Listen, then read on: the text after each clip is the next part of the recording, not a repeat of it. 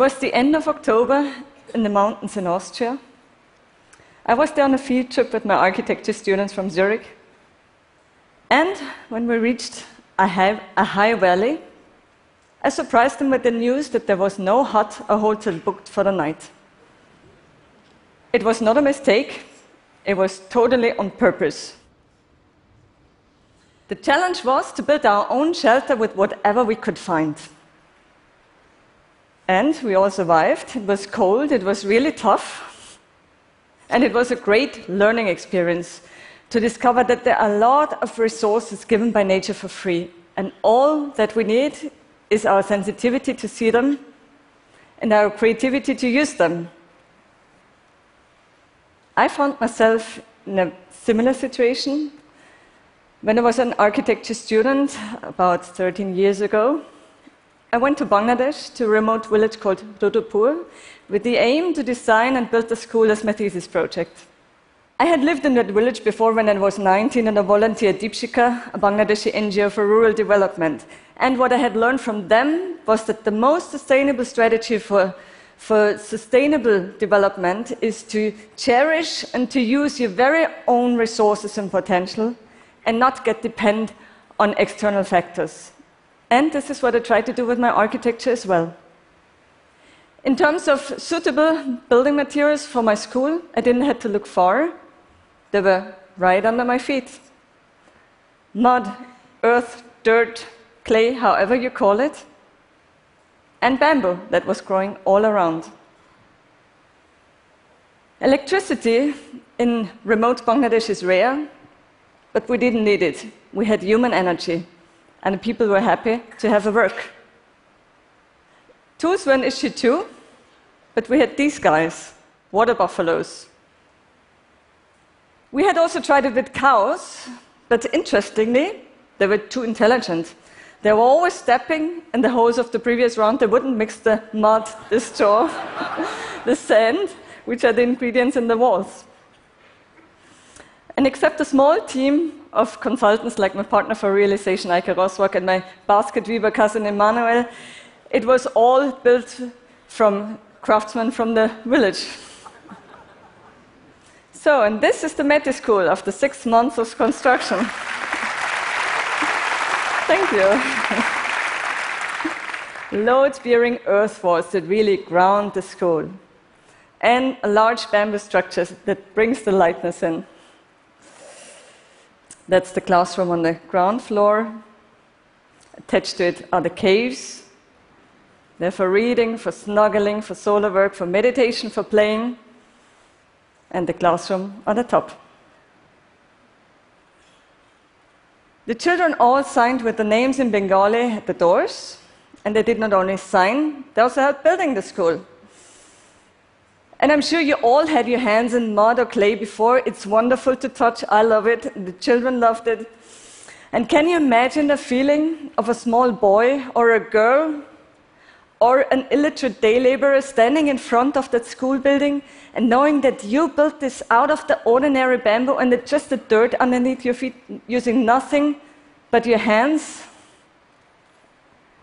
That gives such an enormous boost of trust and confidence in yourself and the community. And in the material. Especially mud has a very poor image when we think of mud, we think of dirt, it's ugly, it's non durable. And this is the image I want to change. In fact, it's the 11th rainy season for this school now. Really harsh horizontal monsoon rains, and the walls are standing strong.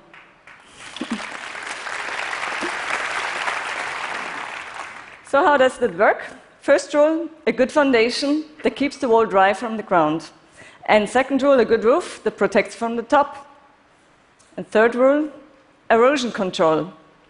Mud walls need speed breakers in order so that the rainwater cannot run down the wall fast. And these speed breakers could be lines of bamboo or stones or, or straw mixed into the mud, just like a hill needs trees or rocks in order to prevent, uh, to prevent erosion. Works just the same way. And people always ask me if I have to add cement to the mud, and the answer is no. There is no stabilizer, no coating on these walls, only in the foundation. So this is the close-up of the wall after 10 years, 10, 10 rainy seasons, and as much as I grew a bit older, the wall got some wrinkles as well. The edges might not be as sharp as before, but it still looks pretty good. And if it needs repairing, it is really easy to do. You just take the broken part, make it wet, and put it back on the wall, and it will look the same as before. Wish it would work on me too.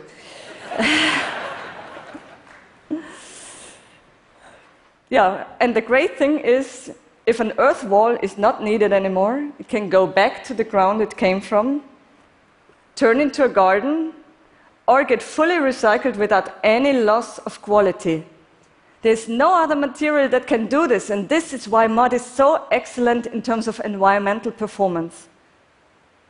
What about the economic sustainability? When we built the school, I practically lived on the construction sites. And in the evening, I used to go with the workers to the market, and I could see how they spent the money. And they would buy the vegetables from the neighbors. They would get a new haircut or a new blouse from the tailor.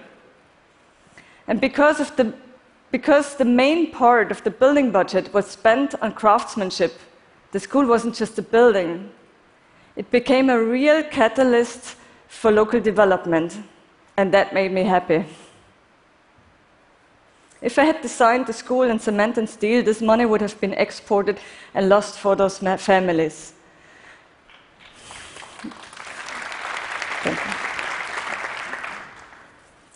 The building budget at that time was 35,000 euros. It's probably double by now. And this is a lot of money for that region. And especially because this money is working within a community and rotating fast and not on the stock market. So when it comes to the sustainability, the economic sustainability of my project, my main question is who gets the profit? How many of you in here have some experience in living in a mud house? Chris Anderson, where's your hand? you? okay. Yeah, it seems totally out of our focus, but approximately 3 billion people all around the planet are living in earth houses. And it is a traditional building material in Europe just as much as in Africa. Strangely enough, mud is not considered worthy of being studied at universities. So, I brought the dirt to Harvard. Precisely 60 tons of dirt right in front of the main facade of the Graduate School of Design. Students and faculty rolled up the sleeves, got their hands dirty, and transformed the front into a warm place for people to gather. Children would climb the structure, skaters would ride the ramp, students having lunch breaks. And it was particularly fascinating to see how many people were touching the wall. And we usually don't go around cities and caressing our facades, right?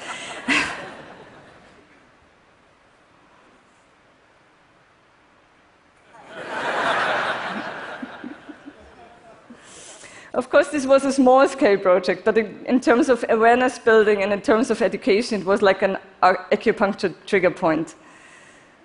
And in fact, in more and more countries, earthen structures, load bearing earthen structures, are not allowed to be built anymore, although they are traditional and has lasted for hundreds of years. And not because the material is weak, but because there are no architects and engineers who know how to deal with that material.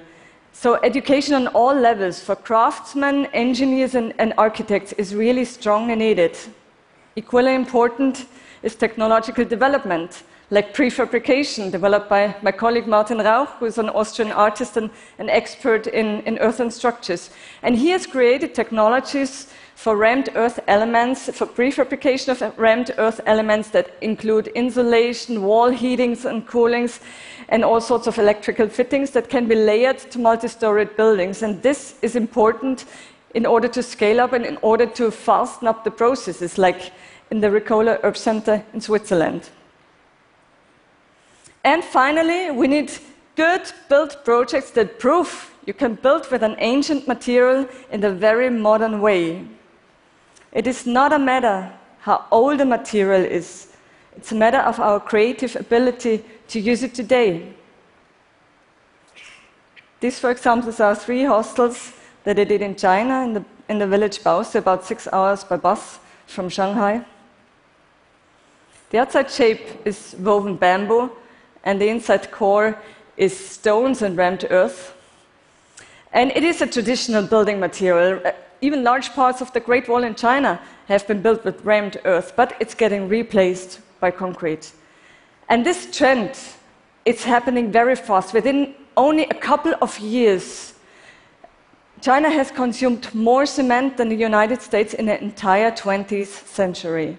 And this trend of replacing natural building materials with materials that require a lot of energy, that are energy intensive, and that emit CO2 is really clearly contributing to climate change. And we have alternatives such as mud, stones, timber, bamboo, earth that are totally effective options for all sorts of purposes. This, for example, is an office building that we did for Omicron Electronics in Austria. Mud is healthy for the planet, but also for the human bodies. And the material is low tech, but the performance is high tech. The earth walls keep the highly sophisticated tools in the building safe by naturally regulating moisture. And this wall in my own home is our humidifier. We love our six tons of dirt at home, not only because it's healthy and sustainable, its archaic warmth is touching deep within. My personal dream is to build a mud skyscraper right in Manhattan. yeah. and this dream isn't so crazy if you think of the mud city of Shibam in Yemen that was built in the 16th century and has lasted now for 500 years. What was possible that long ago is possible today as well. And we can apply all our technical know how to apply to this ancient material so that it meets our needs and our dreams. All around us and just below our feet are wonderful natural building materials. Let's use them and I deeply believe our homes, our workspaces, our cities would become more healthy and sustainable, and more humane and beautiful. Thank you. Thank you.